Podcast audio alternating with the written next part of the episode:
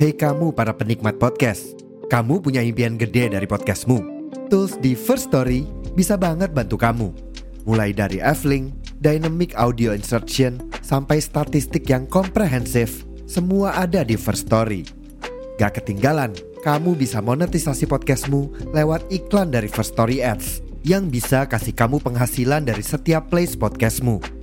Yuk gabung sekarang dengan klik di firststory.me. Sekali lagi, di firststory.me. Mari kita bawa mimpi podcastingmu menjadi kenyataan.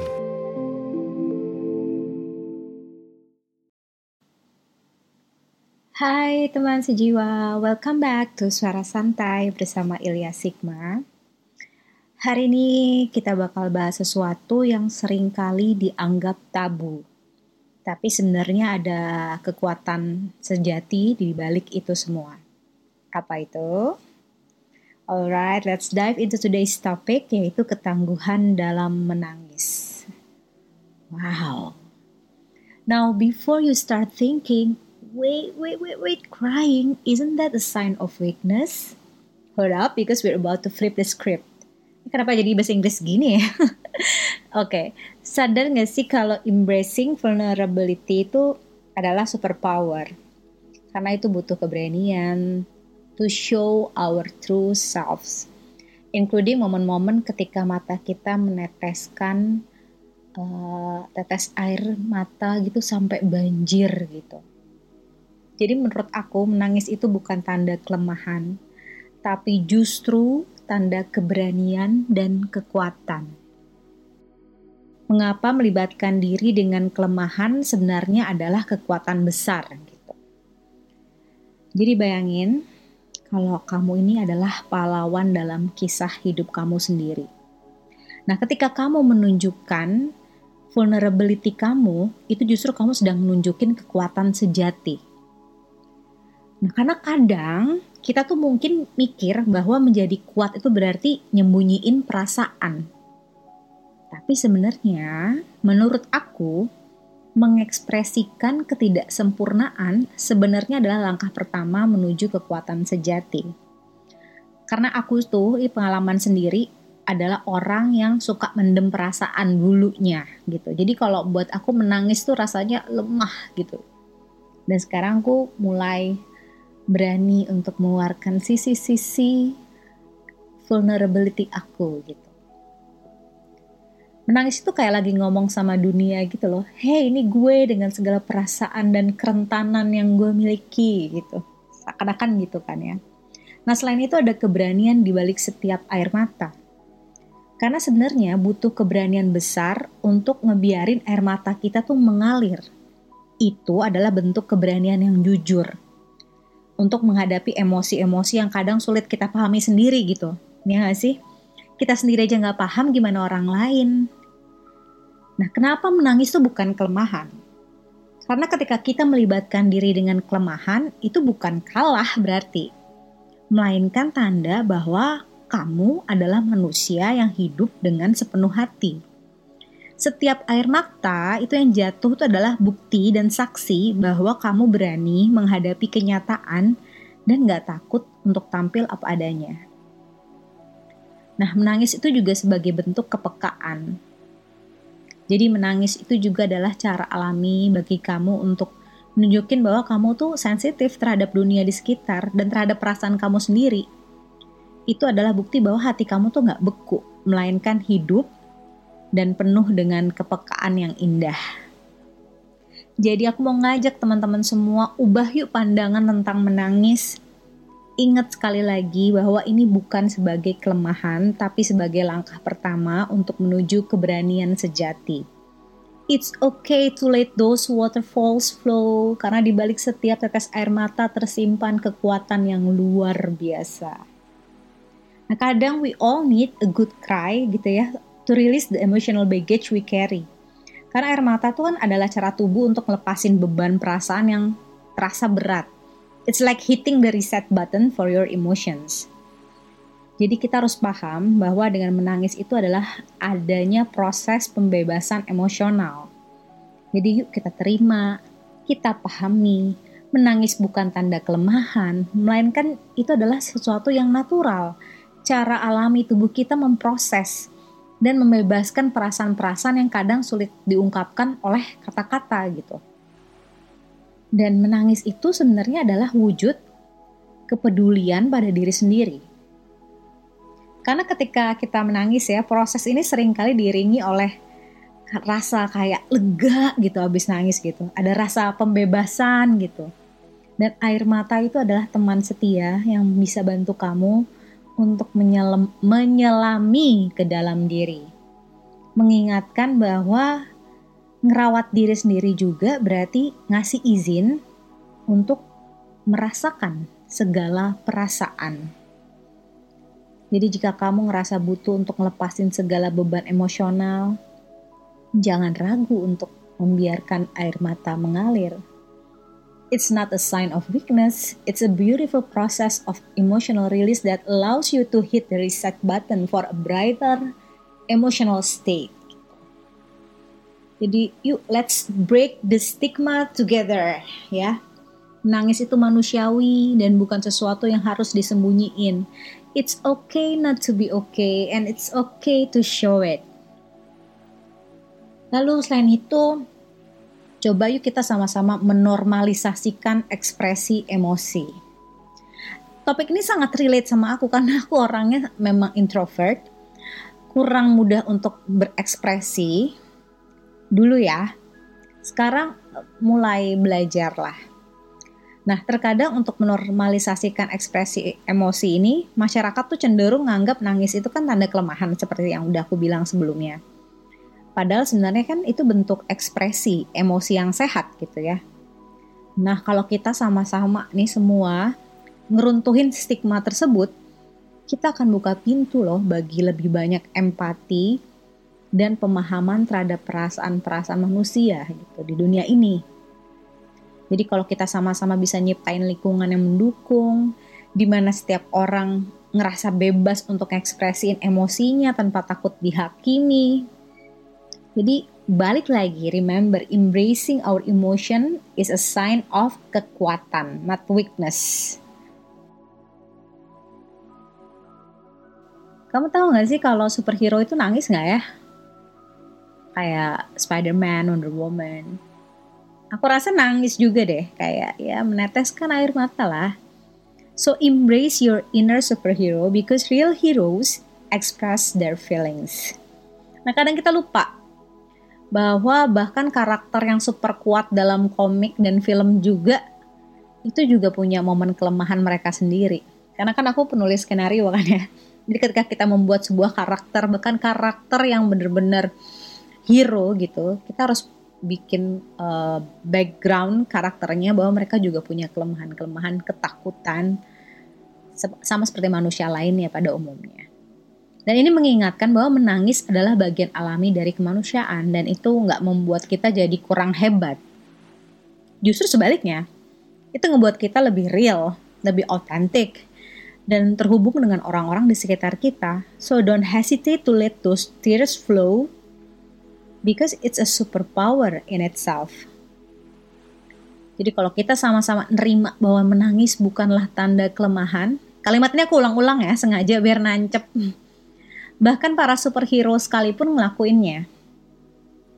Jadi kalau kita embracing your emotion is what makes you a real life superhero gitu. Lalu hmm, apa lagi ya? Oke, aku mau cerita aja deh. Maaf ya kalau kresek-kresek karena ini merekamnya dengan laptop. Sepertinya saya kurang modal ya untuk uh, membuat sebuah podcast karena memang ini kan suara santai jadi kayak santai aja jadi rekamnya juga di laptop. Um, anyway, saya bikin cerita. Di suatu kota kecil tinggallah seorang wanita bernama hmm, Sarah. Jadi Sarah itu hidupnya kayaknya kayak kisah-kisah lah, biasa aja pada umumnya. Namun di balik senyum yang cerah, ada beban emosional yang telah dia sembunyikan selama bertahun-tahun. Jadi Sarah tumbuh dalam lingkungan yang ngajarin dia bahwa menangis adalah tanda kelemahan.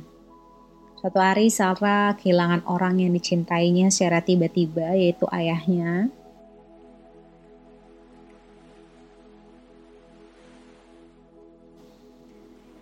Jadi meskipun hatinya hancur, dia menekan setiap air mata yang ingin keluar. Dia pendem kesedihannya dan kehilangannya di dalam dirinya sendiri gitu. Karena dia takut dihakimi oleh norma-norma yang ditanamin dari kecil.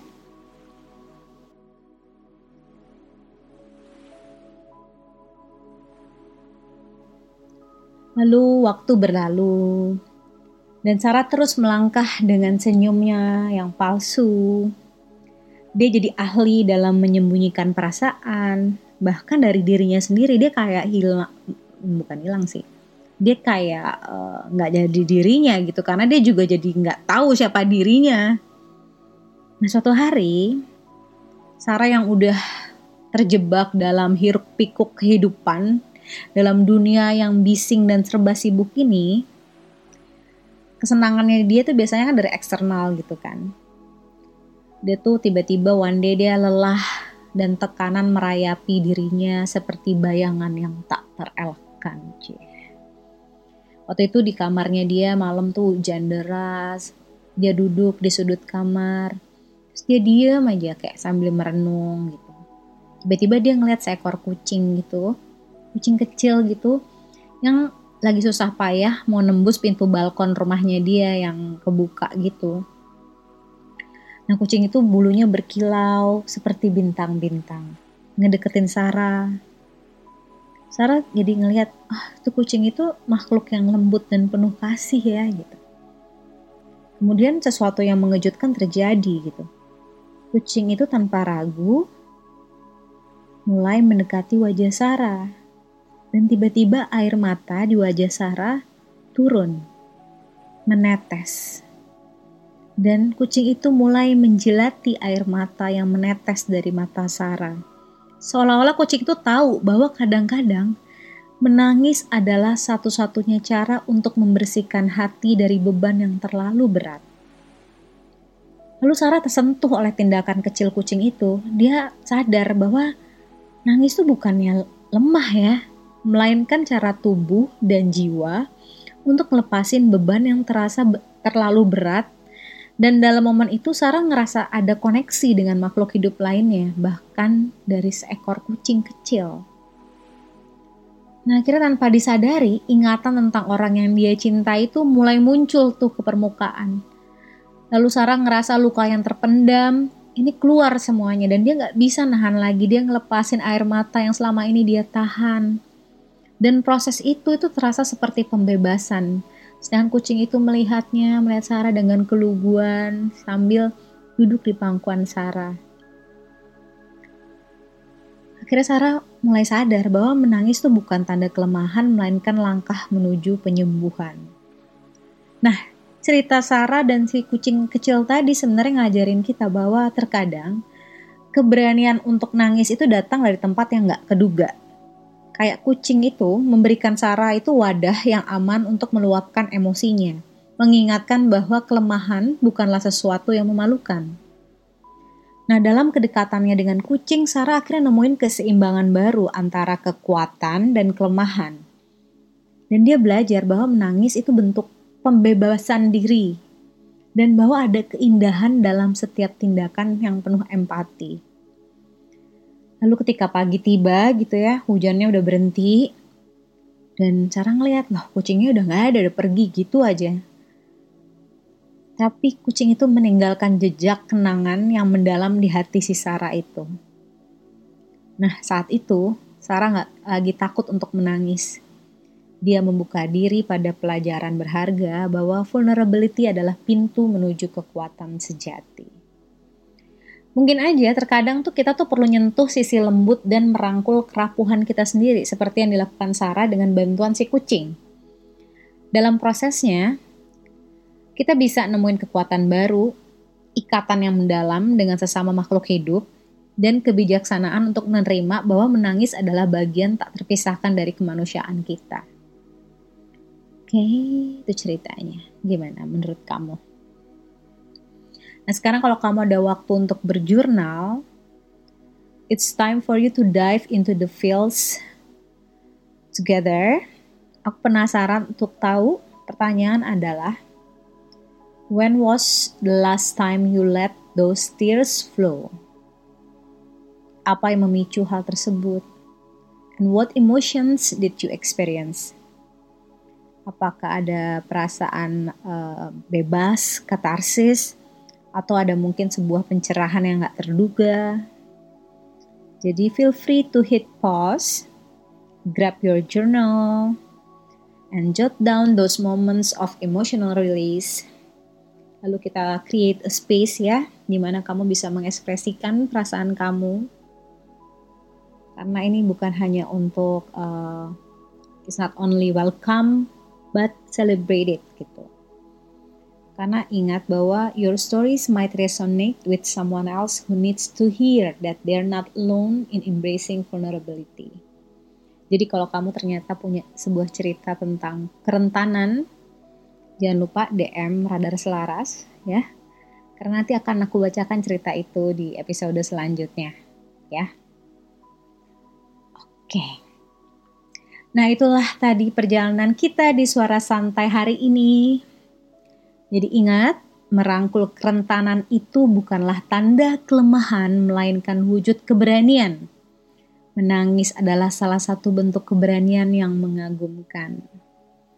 Terima kasih teman-teman sudah menyempatkan waktu untuk mendengar suara saya dan bersama-sama menjelajahi emosi. Tetap luar biasa, tetap jadi diri sendiri dan kita akan bertemu lagi di episode berikutnya. Sampai jumpa. Bye.